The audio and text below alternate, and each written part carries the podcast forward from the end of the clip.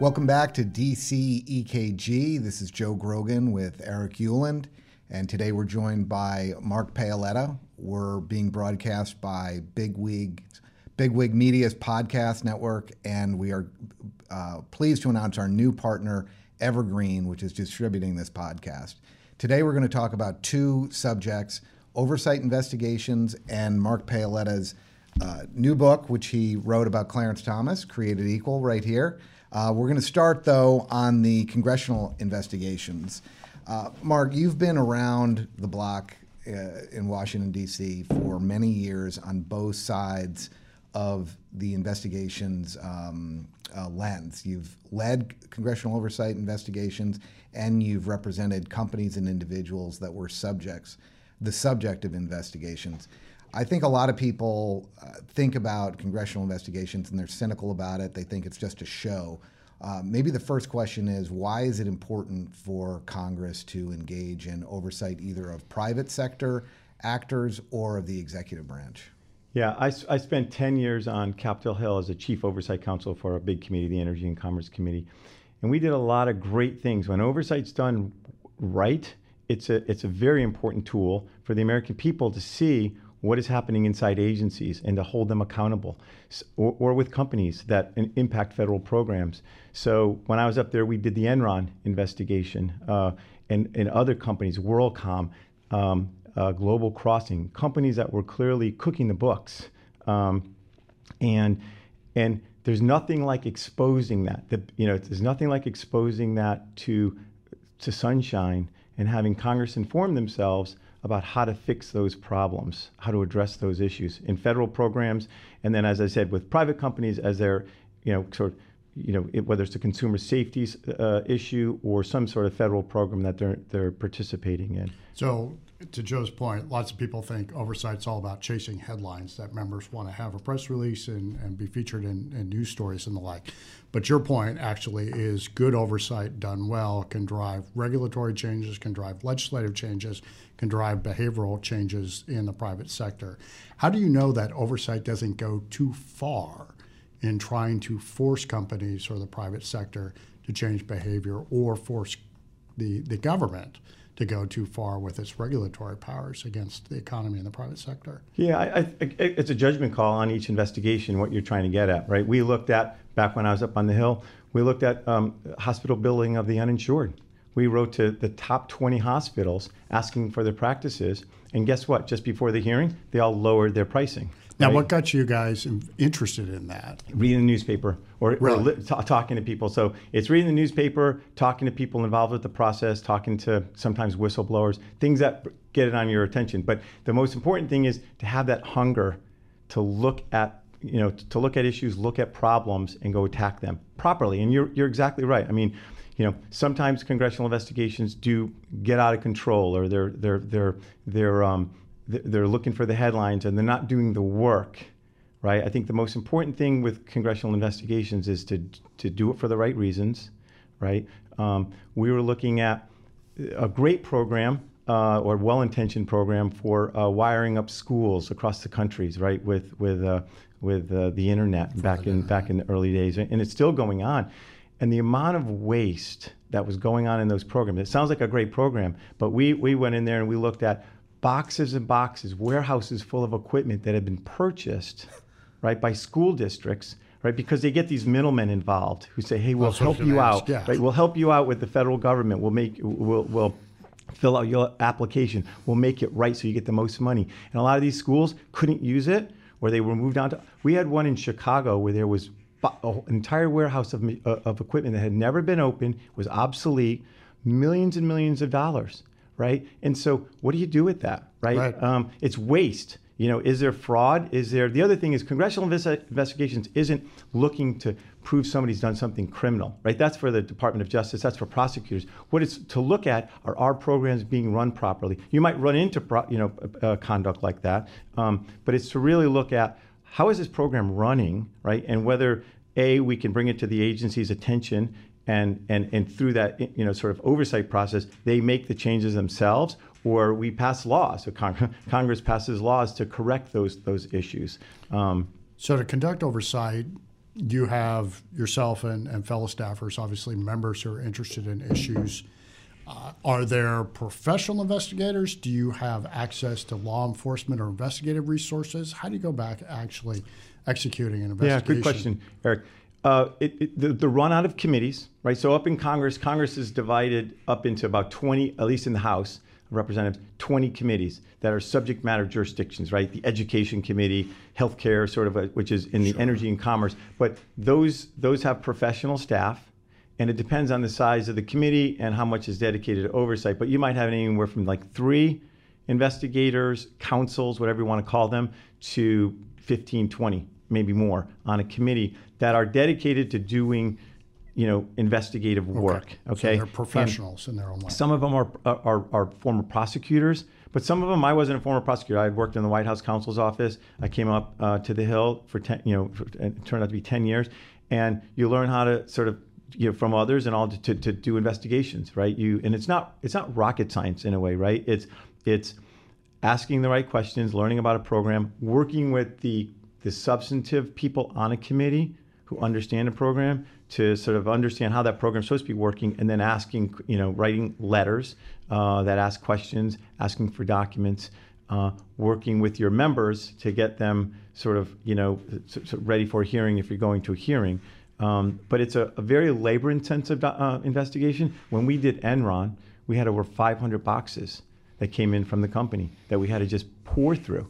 But in that work, we found the document that was from one of the whistleblowers, Sherron Watkins, to Ken Lay, that showed that she was informing the, the then CEO or chairman uh, the, of some of the problematic uh, transactions that were going on. So let's talk about uh, right now, uh, snapshot. Okay, we, we're in the week, as we're taping this, it's a week after the election. Yeah. Republicans will not take the Senate. Uh, although on the drive-in, NBC News projected that Republicans will take the House of Representatives, albeit uh, on a smaller margin than what was projected yeah. beforehand. So walk us through how they're going to get organized now. They're they're shifting from the minority to the majority. Now in the House, they're going to have the ability to conduct investigations. What are they doing to get organized for that? And then we'll talk a little bit about some of the subjects which they might want to want to focus on. Sure, it would have been nice to have a bigger majority, but at the end of the day, you just need one vote uh, to have the majority to run committees and to pick topics that you're going to investigate. That's what, essentially what the Democrats have been doing, right? They've had a, a very small margin right now, and they've run the House of Representatives, right, and done investigations. The interesting thing is they haven't done any investigations of the Biden administration at all period, full stop. What do you mean they haven't? They, they haven't, haven't done document requests. They haven't. They haven't done hearings. I think the Medicaid director hasn't been up to testify since since uh, for two since, years. For, wow. For, so I'm not sure when that person was uh, confirmed, confirmed but, but, since the confirmation, I, I, read they they haven't been up at all. So they haven't done anything. Um, and then the Republicans in the minority who have written to the to the agencies have gotten literally stonewalled at, on, on virtually every single request. So there hasn't been any oversight of the Biden administration in two years. And so now the shoe is on the other yeah, foot. Yeah. And Democrats no longer have the ability to, to protect, it sounds like, agency officials and the like from providing information to the Hill. So how does the new majority start out suddenly becoming chairs and sure. oversight? So there's a couple, you know, like I, I brought along a letter that was um, uh, that that uh, Jim Jordan wrote to Merrick Garland, right? He's written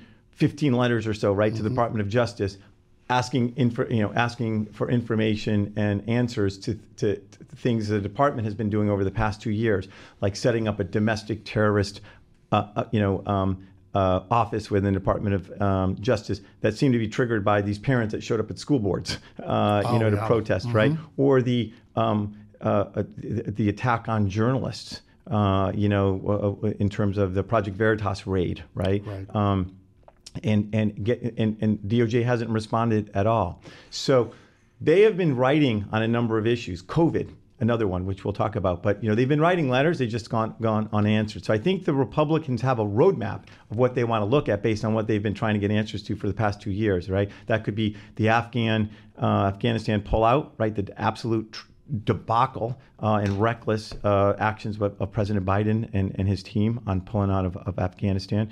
of the COVID lockdowns, right? There's all sorts of things that they need to look at. The open border, wh- why the, the, administration has been acting the way they have, and, and looking at you know what's been happening inside. So those age those committees are getting set up, right? They're going to go through elections as who's going to run those committees. Staff is going to kind of kind of they're going to ramp Get up, hired. hire more staff, and then they're going to re up those letters out to those agencies. Um, and, and, and, the agencies don't have to respond if they choose to. They can ignore, continue to ignore. So after the letters go out, yeah. depending how the agencies choose to comply or ignore, then what happens next? Are there some people think are there subpoenas? Are there requests for testimony? Are there requests for information that are stronger than just the letters in order ultimately to start surfacing information? Sure. I mean, um, letters are, are going to go out. I think the agencies will answer them in a more limited fashion right? They'll they'll answer them now that they're in the majority. They'll probably stonewall them in many ways in terms of giving any you know real information. I think subpoenas would come next.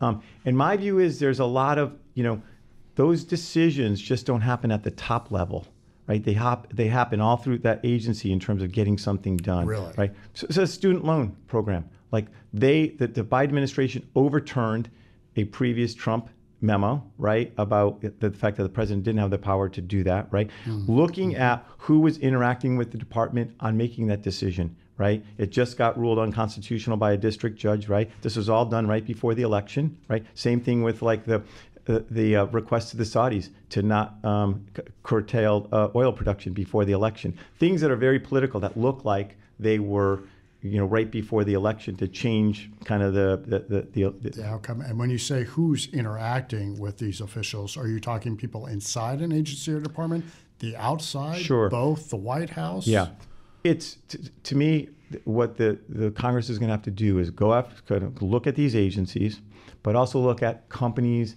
and outside interest groups like the American Federation for Teachers, right, run by Randi Weingarten, and what their interactions were with uh, Department of Education or with the White House, and writing to that entity and getting those documents, getting their communication, not just not just to the agency or the outside, but internally. Like th- this was a big oh, player really? in those sorts of investi- in, in those in those policies, and I think it's fair game, and not just fair game, appropriate to go and look at that. Now, what happens with agencies, and you saw this happen under the Obama administration and some under the Trump administration. You know, there's a back and forth between Congress and the administration, right? And it takes a long, long time to get these things done.